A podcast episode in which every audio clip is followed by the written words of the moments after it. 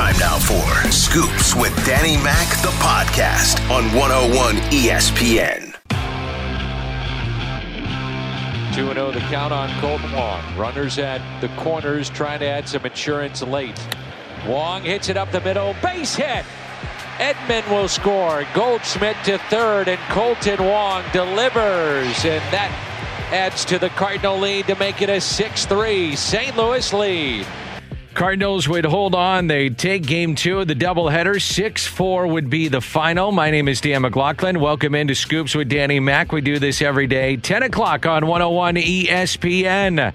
65780. That is the text line 65780. Scott Manziara is our producer engineer. How you doing today, Dan? I'm doing great, man. Hour number four, we had the doubleheader yesterday.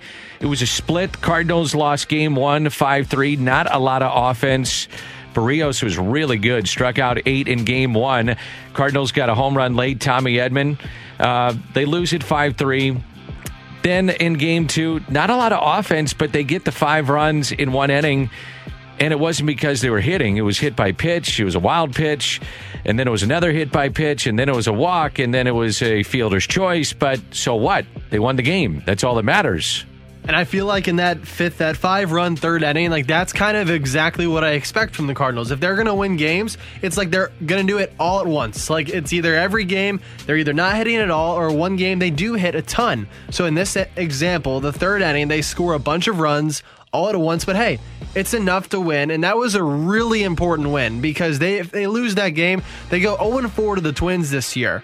And then they have the rest of this homestand, which makes it even more critical with these games coming up against the Brewers next week. So the Cardinals have the off day today, final off day of the season. They've got 23 games left in 20 days. They have another doubleheader tomorrow. Detroit will be in town, and then back to a little bit of normalcy. Cincinnati in town, first to three on Friday. The one thing the Cardinals can do man, they can pitch. Tommy Edman talked about that after the game last night. We're very confident in what we have with our pitching staff, and obviously getting Carlos back. I thought Carlos threw well today. Um, he just made a couple of mistakes, and that's a really, really good lineup. And if you make even one or two mistakes, they're going to punish you. So um, getting Carlos back was huge, and uh, we just have a ton of depth in our pitching staff that. I think if any team is is equipped to make it through the, the stretch that we have, I think that we're we're uh, that team. Yeah, Tommy Edman hit it on the head. I mean, the Cardinals pitching staff is really good. It was just a good sign to get Carlos Martinez back in the rotation. So, with all the double headers coming up, they've got more depth in the rotation, which they need. So, they get him back. And they also got back Daniel Ponce de Leon. I thought he threw the ball just fine, kept them in the game. It was an incredible catch by Tyler O'Neill in game two. Really a game shifting play. Cardinals were trailing at that point. If he doesn't make the catch, they're down 4 nothing. Who knows what happens after that? He makes a game saving catch in left center. Diving catch to his left that saves two runs would have made it 4 nothing. Instead, he saves the game. The Cardinals then come back with five runs. And he talked about Daniel did after the game the minute details that he has to improve upon. In the summer and spring, I was like free and easy, you know, whatever goes, it goes, and I was able to hit my spots. And then, you know, as the days go on, you know, I try to get too perfect and like just all these minute details I'm trying to perfect at the same time, and it's it's really hard to do that. So um, the focus here was just to to to not focus on those little things and just you know be an athlete and play. You know, fastball was back, as you can see. He's got a good fastball. Matter of fact, he's got good stuff. It's about just controlling the strike zone. If he can do that, then you're talking about another added weapon for the St. Louis Cardinals. And it's not to me if they get into postseason, it's when they get into postseason play. Mike Shildt after the game, game two, they grinded out that win for St. Louis. Yeah, it speaks to what we've been doing for a while now, grinding out at bats, taking tough at bats, and battling our tails off. And those guys did it today for sure. Um, that was a grind out win in that second game, and a lot of pauses took place. A lot of, a lot of um, you know, but great punch right back. They're down two nothing in that second game, and come back at that five spot. Um, that was that was huge, and a lot of quality at bats. Carp got it started and took some good at bats, and the best good at bats the lineup. Big hit by Kolten later to get that insurance too. That was big for St. Louis. So the Cardinals split the doubleheader. And they also had to make some roster moves, which is day by day for the St. Louis Cardinals when they added Carlos Martinez and when they added Daniel Ponce de Leon, and now giving guys a chance in the outfield, whether it's Bader, O'Neill, or Lane Thomas. And Tommy Edman playing a little bit of the outfield. Matt Carpenter did have a base hit. He also had a bases loaded walk. So it's day by day. Somebody gets hot. Well, you play. And that meant that Dylan Carlson, and we're going to talk about this with Brian Walton, was sent back to the uh, satellite camp, if you will, in Springfield. And John Mozeliak was on Ribs and BK and talked about the move of uh, sending Dylan back down to the minor league site. Well, let's start back when, when he first joined us. We were we were coming off quarantine. We were a skeleton club of, of what we hoped to be, and at the time we thought bringing someone up who's been seeing live pitching made sense. And so, you know, right away we, we thrusted him into uh, that crazy weekend in Chicago where we played uh, three games in two days and then we played five games in three days. And I think part of what happened is he got a little worn out or a little bit of uh, fatigue started to set in when we returned home. And I, I just feel like he wasn't able to really catch his breath um, and, and we knew that was going to be challenging, but we had a lot of things going on. Uh, we were trying to get ourselves back to being healthy. And I think you also saw the emergence of, of really Bader get, getting going.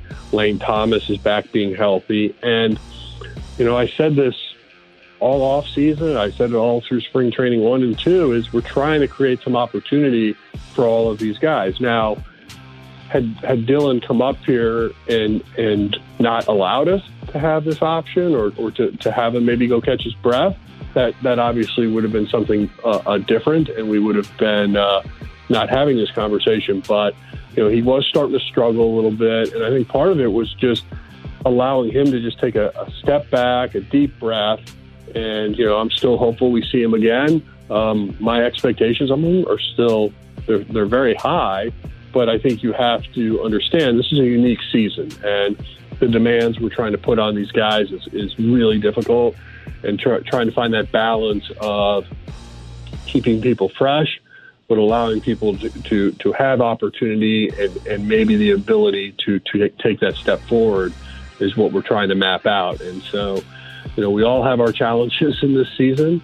Um, certainly, uh, um, am pleased where we are at this point, actually, given everything we've been through. But you know, the gauntlet continues, and um, you know, it's it's going to be. It's hard to believe. Like three weeks from now, our season's over, but it feels like we still have a lot, a lot of baseball ahead. And that's the hope for the St. Louis Cardinals. So they're trying to figure out the outfield situation by allowing Carlson to go down. It's kind of a reset for him, and he will be back up, I would anticipate, before this season is through because they don't want him to go into the offseason with kind of a sour taste in his mouth, I would think.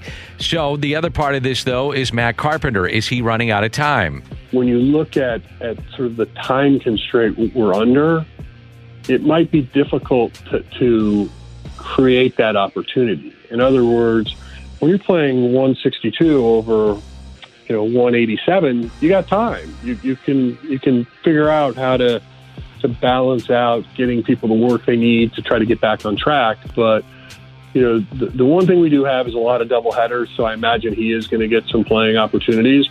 But you know, when you're managing a club right now, you're trying to go with hot hands. You, you know, it's just we understand our runway, right, and it's short, so we've got to sort of play to that, and it's it's a lot harder to try to create opportunities when when you know the clock's ticking, and so it's going to be a challenge for, for our manager to find those opportunities. It's not that he's not thinking about it, but he's also going to be pushed to go with the, the guys that are really uh, contributing at this moment. Outfielder gets hot. Tommy Edman maybe goes to third if Carpenter is not. That's one way to look at it. So, what about an outfielder that is not with the Cardinals right now? How about an update on Dexter Fowler? Spoke with him two days ago. Um, he was certainly feeling better, which was, was you know very encouraging.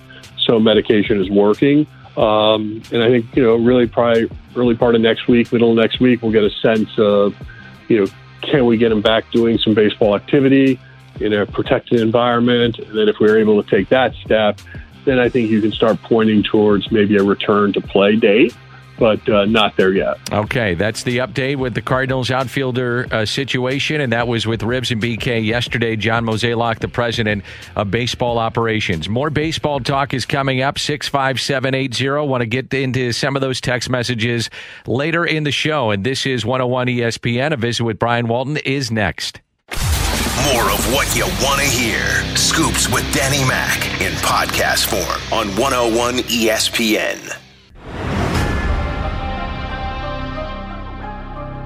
Every Wednesday, we talk it over with Brian Walton of thecardinalnation.com. Great website if you follow minor league baseball, in particular the St. Louis Cardinals, but also just general news about baseball across the major leagues as well. Brian, uh, as always, great to hear your voice. Hopefully, everybody is safe and sound. And how are you? I'm doing fine. Happy day off to you, sir. You get those rest those vocal cords. You're going to be doing a lot of talking in the next uh, three weeks. I've been curious what you think of the seven inning major league doubleheaders. It's done a lot in the minor leagues, but what have you thought of how it's been handled in Major League Baseball? Um, to be honest with you, Dan, I'm a traditionalist, and so I was kind of against it. Uh, I just thought it was, you know, turning the major league into the minor leagues. But I'll tell you something, and and you, of course, see it and feel it better than me. There's nothing better than a crisp two-hour, 15-minute game as opposed to a, you know, four-hour plus slogfest. And I, I think, you know, teams definitely, managers manage the games differently. Teams play the game with a different sense of urgency, knowing that, you know, by the fifth inning or sixth inning, you know, you're pretty much running out of time. Whereas in a regular game, you know, there's still, you know, a, you know, a dozen outs left to, to get. So, you know, I think it's a good thing. But the other thing I, I think we need to focus on is that very likely when the 2021 schedule comes out, there won't be any scheduled doubleheaders. This is a you know really a one year anomaly. Next season, you know, we'll go back to the point where a doubleheader is a rarity. You know, usually to you know make up a rain date somewhere. Yeah, I, I got to wonder though if the Players Association would approach. Major League Baseball, and again, you know, Major League Baseball is going to try to uh, recoup every dollar that they can. But if the Players Association would approach them and say, "Look, we'll have a little, a little give and take here. We we would like some seven inning doubleheaders because it, it gives us maybe more off days throughout the season, but we both can win with extra playoff incentive by having maybe another round of the playoffs, and that's where we all can win because then we could start postseason uh, baseball earlier and end the season earlier. I, I wonder if that's something that would be on the table. Well, I think and it would have to be something that would, you know, be in it for the owners because they're going to say, listen, I lose four innings of, of baseball every doubleheader, and that's four innings worth of concessions that I can't sell, and that there's a real dollar value on that probably. Uh, but the as listeners probably know, the current uh, bargaining agreement between the players and the owners has another year to go, and this expanded playoff was agreed to this year on a one-time only basis in reflection of the oddity of the schedule and, and all of that. So you're right in that for the owners to get the additional revenue, the TV revenue, as well as in 2021, the, the ticket revenue from those extra postseason games, the players are going to want something in return. And as you said, you know, more days off might certainly be something that uh, the two sides could work on. So, you know, I, I don't think it's out of the realm of possibility given that, that both could see something positive from it. Brian Walton is my guest. Uh, let's run through a lot of topics here as we always visit on a Wednesday. Uh, the passing of Hall of Famer Lou Brock. What comes to mind when you think of the great Lou Brock? You know, Lou Brock. It's it's hard to say anything that hasn't already been said, and every word that's been spoken by everyone has has been true. But to me, the fact that Lou was not only an exceptional baseball player, but that he was a gentleman and he represented in literally every way what being a St. Louis Cardinals baseball player is about. And then once he retired, he represented everything that a former St. Louis Cardinals baseball player was about. And if you look back in history, you know, it was really, it turned out to sort of be this orderly transition of of this this icon of Cardinals baseball from Stan Musial, who retired in 1963, to Lou Brock, who joined the Cardinals in in the 1964 season. And of course, at that point in time, you know nobody knew what Lou Brock was going to be, uh, but you know he certainly turned into a you know immediately uh, turned into a, a huge factor for the Cardinals in taking the 64 pennant and ultimately the World Series. And you know, played with a team uh, for a long, long, long enough to get 3,000 hits and be still uh, the National League leader in stolen bases even today. So, you know, it's it's tough to see Lou leave us. You know, after you know Red and and so many other Cardinals greats ha- have left us but uh, you know he left behind a, a, tremendous legacy that that we'll all remember forever. Boy, I got to wonder if we're ever going to see anybody come even remotely close, remotely within a couple hundred steals, let's say, of, of Lou Brock in the National League of, of his stolen base mark, single season. Uh, total bases, it, it, I, I just don't see it. Mallex Smith last year, I think it was 46 stolen bases to lead the league. Uh, and correct me if I'm wrong. I just don't know if we're going to ever, ever, because of the way the game is played, see anything close to Lou Brock.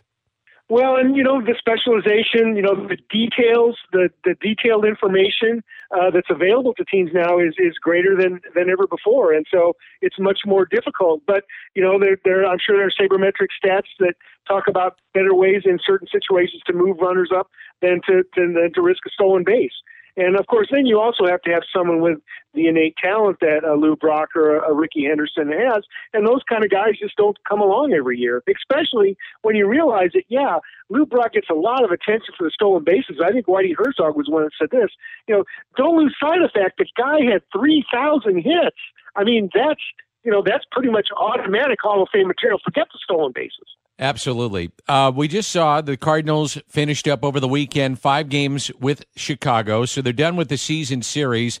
However, um, maybe not done with the Cubs just yet because if the playoffs started today, the Cardinals would be seeded against the Chicago Cubs. How, how do you think the Cardinals would match up um, with the Chicago Cubs in postseason play? Well, you know, we saw that the two teams go five and five, and all ten games were played at Wrigley Field. Yeah, there weren't fans there, but it was still Wrigley Field, uh, where the Cubs are comfortable and the the visiting clubs in a cramped clubhouse. It, you know, it's just not. I mean, it's an interesting place to play, but it's certainly not the most luxurious uh, place for the uh, the opposing team. And the Cardinals uh, played them even in terms of the number of wins and losses.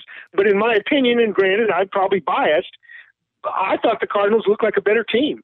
Uh, you know, the, the Cubs offense uh, isn't hitting on all cylinders. Like they could become October, but right now they're not. And you know, beyond Darvish, who obviously looked exceptional, um, and and Hendricks, you know, they don't really have much pitching. I think it's pretty clear Lester's on the downside of his career.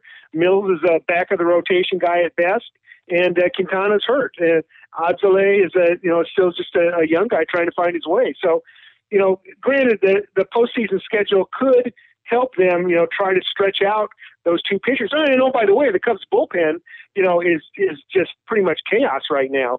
Uh, you know, with the exception of Jeffress, uh, you know, who, you know, we've seen a number of times with the Milwaukee Brewers. So, you know, I think it'd be great to see the Cardinals play the Cubs again, and I wouldn't be surprised in that series if the Cardinals were favored. Now, granted, we're talking about you know today on on uh, September 9th, and there's still you know three weeks before those playoffs begin. We saw Dylan Carlson option back to the alternate site. Cardinals had to make moves yesterday with Carlos Martinez and Daniel Ponce de Leon. I, I don't know about that. I, I mean, I get it. I understand the move.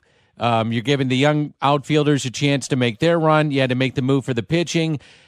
I, I, you know, the the information at the alternate site is limited on what what is happening down there. What did you think about the move of Dylan going back down? I was surprised the Cardinals did it, but I'm glad they did. One of the, I wrote a week ago an article. Folks can uh, you know, take a look at the Cardinal Nation. How it just didn't look like the Cardinals could afford to have Matt Carpenter and Dylan Carlson in the lineup every day. You know, you're talking about guys, you know, Carlson with an OPS under 500, and Car, you know, and and Carpenter with an OPS of 600. And this is a team that is struggling to to score runs. They have to take advantage of every opportunity they can, and they had two guys that just you know aren't carrying the weight. They gave Carlson, uh, you know, uh, three pretty much two and a half, three weeks to, to play every day. But the, the writing was on the wall by the beginning of this month. In the in the seven games uh, in September prior to today, prior to yesterday, uh, Carlson only started twice, and his current streak was one for 19 with no walks. So it wasn't that Dylan Carlson had any momentum at all yeah, maybe he was unlucky. Yeah, maybe he was getting pitched like a, a 15 year old star, like Mike Shildt said. But what does Tim McCarver say? It's the big leagues, man. There you go. If you're in the big leagues, Dylan Carlson, you got to either punish that off speed stuff or you got to be prepared for what happens, which is to go back to the minor leagues and and uh, you know continue to work on your strengths. And there's no doubt Dylan Carlson is going to be part of the plans in 2021. There's no doubt about that. But you know what isn't clear is of the group of O'Neill and Bader and Thomas, which one of those guys are keepers? Which of those guys? Might be one, might be two, it might be all three. Which ones of those guys are keepers that can be counted on to start in the major leagues? And there's, you know, uh, now what, 20, uh, three games, you know, left to go, and those guys are the guys that they're going to go with down the stretch. And so I get it. And you know, for Dylan Carlson personally, what would be the best for Dylan Carlson personally? Maybe staying in the major leagues and you know getting regular at bats would be the best thing for Dylan Carlson. But hey, the St. Louis Cardinals are trying to win games; they're in a playoff hunt, and you know, right now Dylan Carlson was a uh, not a contributor to that offense. What'd you think of Carlos Martinez in the game one of the doubleheader yesterday? Well, I thought that considering how long it had been since he pitched, you know, uh, over a month, that he, you know, did okay. He left a few more pitches over the middle of the plate, but I thought his stuff looked pretty good. He was able to throw strikes. I think that's something he can build on. Uh, certainly, he didn't get any help from his defense. There was an opportunity there in what the third inning where you know double play could have got him out of a big jam, and then then boom, the three run home run pretty much you know sealed his fate. That game could have gone uh, very very much differently, and so you know, I expect that Carlos will get more chances to start. I, I still think he's, you know, among the best five starters in the pen, although it's in the uh, rotation. But I, you know, I will have to admit that Daniel Ponce de Leon, uh, you know, showed himself well also in game two, and he probably could have pitched longer, but they had a fresh bullpen, and you know, boy, that bullpen just doesn't get enough credit. They came in and again were nails. Yeah, it's saving the Cardinals right now. In terms of the minor leagues, there's some news in terms of uh, instructional camps being handed down by MLB for for the uh, the teams around Major League Baseball. That's right. Major League Baseball has informed teams that they are allowed uh, to have their instructional camps, which typically uh, organizations do in the fall, in September, uh, in October. The Cardinals used to do it in the fall. Now they had moved theirs to January the last few years, but that could change this year. Um, I talked to, communicated with Gary LaRocque, the farm director, about this. The Cardinals have not yet set their plan in place, but they are definitely studying it, and they have been studying it. What Major League Baseball, you know, provided some conditions though. One is that each team has to have a dedicated coronavirus plan, of course, to handle uh, everybody who would be around. The other thing is that they're required to pay the minor leaguers who participate, and that's new. In the past, uh, all spring camps, instructional camps, uh, players did not receive a salary. So that's uh, a positive for the players, but an expense item for the teams. Uh, the other thing that is interesting is that Major League Baseball has left it to the individual teams as to whether scouts are going to be allowed in these instructional camps.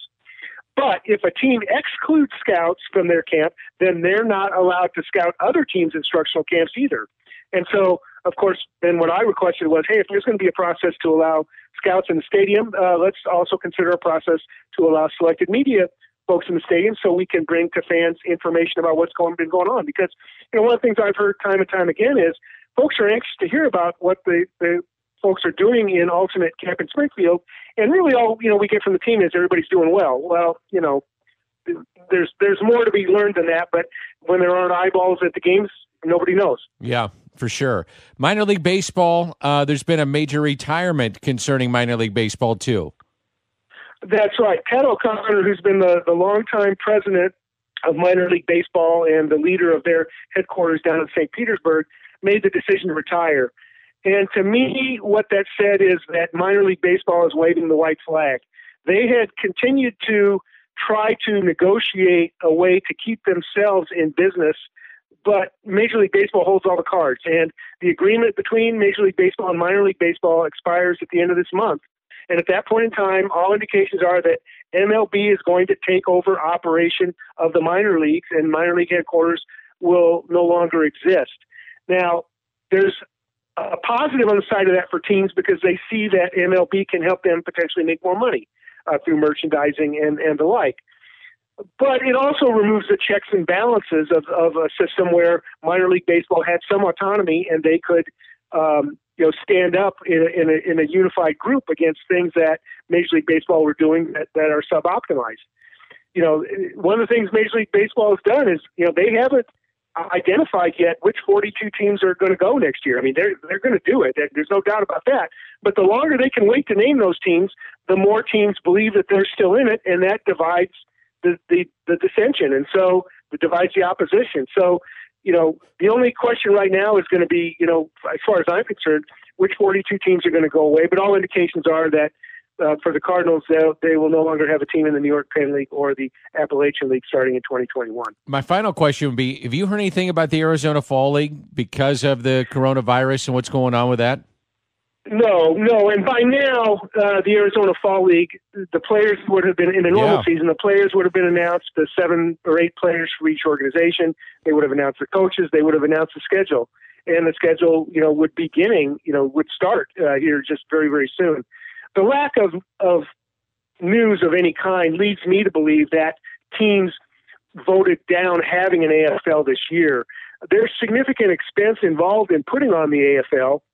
And even the instructional camp plan that you uh, asked me about before, Dan, rumors are that some teams didn't want to have instructional camps because of the expense involved. Sure. And so the additional cost of these Arizona Fall League, it's just not something, not only that, but also the, logistics of having you know 30 organizations play, teams of players in one place.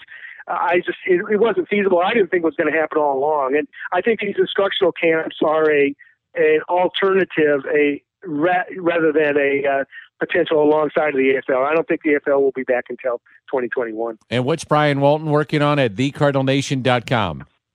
Man, I'm just trying to keep busy with all the moves the Cardinals are making and the ramifications. Uh, one of the articles I, I wrote yesterday was I sort of recapped the, the journey that Carlos Martinez had. Uh, that we learned uh, between games included three or four stays in the hospital. Uh, so, his, you know, the severity of his case of uh, COVID 19 was much worse than we originally thought. Um, and so, you know, I went into detail and why uh, it, it appears to me that he's one of the best starting you know, options uh, for the Cardinals going forward. But, you know, there's also a, a lot of commentary in my analysis of the Dylan Carlson situation, why the Cardinals have uh, done what they've done, as well as every other move that's that's going on. Is they'll continue to occur in the upcoming days. Brian, thank you as always. We'll catch up next Wednesday. Take care, Dan. That's Brian Walton. More of what you want to hear. Scoops with Danny Mac in podcast form on 101 ESPN. 2 pitch. What a play here by Tommy. Backhanded long throw, and he makes the play. So it's a split of the doubleheader. Tommy Edman, some nice plays defensively here to finish it off. 23 games left, 19 days, and no off days remaining for the St. Louis Cardinals as we head down the stretch of this regular season 65780. That is the text line, Air Comfort Service text line, and the 314. Will Austin Dean be back or a factor this year? Could be. Uh, a lot of that is dependent on injuries, also performance, and we're day by day. I have not got an update on what he has been doing. Now, we did get Ravelo back, and he was part of the COVID 19 list. So Ravelo is back and contributing. And with all the doubleheaders, the Cardinals need you know, guys to come back and just fill spots. And Ravelo can hit. And if there's no offense, Austin Dean looked good in summer camp, and he was a guy that gave them a little pop. So that is something to consider. Uh, Danny Mac, 636. What do you think of the future for Dylan Carlson? Um, well, that's kind of a long answer, but I'll give the immediate future. I think he does come back this year.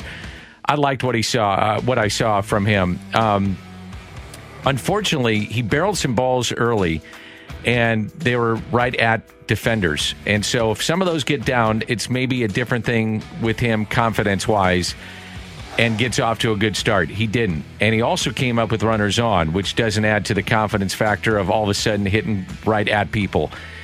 Long term, can play any outfield spot. Love what I saw defensively from Dylan. Again, O'Neill, Bader, Thomas going to get a run. If they don't perform, Dylan comes back up. I think this also goes into what's happening with Tommy Edman and Matt Carpenter. If Matt Carpenter doesn't perform, Tommy Edman is at third base. If the outfielders don't perform, Tommy Edman's in the outfielder, uh, outfield, Car- uh, Carpenter's at third base. So I think that's something to consider as well. And it's something that you have to think about going forward. Yeah, so I was thinking, Dan, I wanted to ask you. So Tommy Edman's played all of these different positions. You know, when he was in AAA, he wasn't getting a ton of looks before he got the chance to get called up, kind of similar to Dylan Carlson when he was in AAA for a short period of time last year. Do you think watching Tommy Edman now, this is what you expected from him when he got called up? You mean initially? Yeah. No, I, I didn't. I think he played his way onto the roster, though, and they would not have gone to postseason play without Tommy Edman. That's a fact. I mean, he was one of their best hitters down the stretch last year. So he forced his way onto the starting nine. So if Tommy Edman doesn't do what he did last year, Cardinals don't go into postseason play. That's a fact. So who's going to do that this year in the final two and a half weeks? And I feel like with uh, being coined kind of a utility player because you can play a bunch of positions, sometimes it comes with that is that you don't hit very well. Obviously, Tommy does. Is he somebody that you can see having double digit home runs in regular seasons? Oh, yeah. Oh, yeah. I, I think so, for sure. He, to me, he's Ben Zobrist. That's, if you like, uh, loved watching Ben Zobrist, he's Ben Zobrist. So if Carpenter or whoever the third baseman is, um, and the guy goes down or needs a day, he plays third. Kolten Wong needs a breather, plays second. Somebody at short, plays short. Got a got a spot in the outfield, he plays the outfield and plays it well. You know, he's not going to embarrass himself. Now, is he going to be? I think he could be a Gold Glover, maybe at third. I think he's a really good third baseman, really good. Now, is he going to be Nolan Arenado? No. Like a finalist, like Daniel Descalso was a finalist at third base. Now, is he going to be elite? No. But is he going to be really good at third? Yeah. Um, but I, I look at him as like a Ben Zobrist type, where you can just play him all over the place and gives you flexibility. And that's what he's done now in, in this season, where you're mixing and matching guys all over the field. So that's how I kind of equate him now, is how they're using him as Ben Zobrist. And, and he's a switch hitter. And I was thinking, uh, not this past Friday, but the Friday before, we were talking about possibly seeing if Dylan Carlson was going to move higher up in the lineup to see with him having the protection around Paul Goldschmidt. Do you think the idea has been kicked around at giving Matt Carpenter a chance to lead off, given the amount of success that he's had? I don't think so, um, because Wong got it going on the road trip, and it's a valid point. I know a lot of people look at it. Um, kicked around, maybe. So let, let me backtrack. Um, you know, it's it's in. How do you not at least maybe kick it around? You right? know, the just second game of going. a doubleheader. Yeah, just to get them going. Say, hey, let's throw it out there to see if it works. Um, kick it around, sure. Do it, probably not. Um, but Wong, to me, after what I saw, what he did on the road trip, I can't move him. I, I just I can't do it. He, he's and and then what does it do to Wong, who's a guy that when he's at the top of the lineup and when he's doing things like hitting the ball the other way, something like 35 or 40 percent of his hits against right-handed pitching. The other, I was looking at the stats the other day, have been going the other way. When he hits the ball the other way, man, he is really good at the top of the lineup. I like him in that spot. I don't want to mess with that. You know what I mean? So I'm robbing Peter to pay Paul. I don't want to do that. It's true. You know, that's something that I, I, gotta I gotta worry about. I don't want to do that. What about in the bullpen? There's been so many guys there that have been electric this year. So much young talent to go there too. If we're getting as we get closer to more important games and games meaning even more than they already do, do you have kind of roles? Do you have mapped out? I'm starting like, to see it now. Yeah. What do you see? Gallegos is my closer. And then my seventh and eighth inning interchangeable with Miller and Gant. So I've got that. Those three are kind of there with Helsley mixed in too. So those are my four guys that are kind of the back end of the rotation or back end of the bullpen. Who am I missing? Think of if, if there's somebody I'm missing. But those are my my guys that I'm I'm kind of thinking of as my if I if I've got a lead or it's a tight game. That's those are my four that I'm really counting on. I think if I'm in a regular season um, or regular game, a Daniel Ponce de Leon, if he is in the bullpen, he's maybe if it's a tight game, you know, middle like like fifth, sixth, get to the seventh. He's in that area. I like him in a bullpen. Um, That's where I'm going. So postseason play, maybe. because there's a couple of guys, so like Austin Gomber and Jake Woodford too, that are like been stretched out. They can go longer into games. Gomber's definitely in that He's- area. He's got electric stuff. So do you think when we get closer, they're not going to just save him for uh, in case a starter doesn't go very long? They got to use him, right? So Gomber would fit into if I got to get a lefty out or the three batter minimum, and he's not in my rotation. Gomber's in a late inning situation for sure. Yeah, he would be in my like say top five out there for sure. But Gallegos is my closer. I read some stats last night that just were eye popping of just how good Giovanni Gallegos has been. He's one of the top relievers in baseball this year, like top two, stats wise, whip, strikeouts, ERA, that kind of thing, opponent's average. It's been awesome. And people have ripped the Cardinals for that trade to get Gallegos with Voit having the double digit home runs. So here's a question: Where do you, where do you put Alex Reyes? That's another one. So when he's right, which is a question of consistency, that's another one. So if he's right and I need to get three outs, and again, I can't picture, you know, I can't say, well, he's right, and I throw him out there because you don't know until he's out there. But when he's right, oh, I'll take Alex Reyes. And Genesis Cabrera. Again, that's a question of consistency. I love it when he's consistent. Man, when he's flipping that nasty breaking ball and he's throwing 97, 98, oh, I'll take Genesis. Th- See, this is why the Cardinals are dangerous if they get in. Their pitching is going to get them above other teams. I, I love their pitching. Their pitching is flat out nasty. It's really, really good. And that's why they have a chance to beat a lot of teams. All right, this is fun. I'm getting a lot of texts. Um, I, by the way, I love Gomber as a starter too. Might see him as a starter with these double headers coming up. So stays in a rotation. We'll see. We'll see how they want to play it. Thanks for all the uh, text messages. I appreciate it. You guys make me think. We'll cross it over. Ribs and BK coming up next. More of what you want to hear. Scoops with Danny Mac in podcast form on 101 ESPN.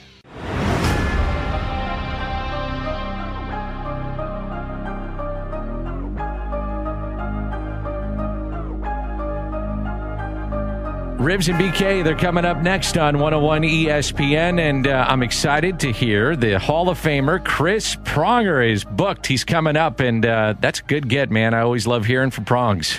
Can't wait. Prongs is going to offer some great insight. He doesn't hold back. He's a super No. intelligent guy, and I think that he'll be able to shed some light on certain aspects to the Alex Pietrangelo situation. And also, look, Chris Pronger was as dominant Oh, as man. anybody in the NHL after the age of 30. Yeah. So I think it's pretty relevant to what we're going to talk about. I, I honest question. Why why do you think um oh, well I ask you both you guys but you know him very well. I mean you played with him. Why do you think he got out of the front office because he was he's very close I would think to becoming a general manager. Uh, unless I'm reading this wrong, but I mean, at various spots in the NHL, and he was gradually moving up and had done and paid the dues to become a uh, an executive at the highest level. Why why do you think he stepped away? Well, I can only speculate. I, I think that there was a different mindset in Florida. I think that Dale Tallon was still the guy in charge. And I think that they viewed things differently there, and, and maybe they viewed things differently moving forward. Um, and, you know, also there are other jobs that are popping up left and right here that I think people are picking up the phone to give Prongs a call. So maybe that happens. Uh, and also, he's got a great business Yeah. with his wife, and we're going to get into that too because it's doing really well. And it's you know they're here in St. Louis, and again, another guy that has made home here in St. Louis. So maybe he's going to do that and wait around, and, and maybe there's a Bill Armstrong that leaves the St. Louis Blues in a year or two. Doug and, Armstrong. Oh, Bill Armstrong. I'm talking. Well, Doug Oh, yeah, yeah, Armstrong yeah. too. Both either or Armstrong, and that would put a spot for Prongs to come in and be you know ranked high up in the organization and stay here in St. Louis. Gotcha. Uh, I'll be with you at twelve fifteen. That is correct. Okay, you got prongs. We've got prongs. We have Mike Claiborne at 11:45, and we have Chris Kerber coming up at 1:30. Okay, Sam Page with some more news for you, Ribs. Yeah, it's interesting. Look, uh, yeah, I'm all for protecting the kids, the high school kids, the youth of America that are playing sports. Um, but and to me, I, I got to see the numbers. I got to see that it's true. You can't just tell me it is and, and not back it up. Am I allowed? You have been listening to the TV voice of the St. Louis Cardinals, Scoops with Danny Mac on 101 ESPN.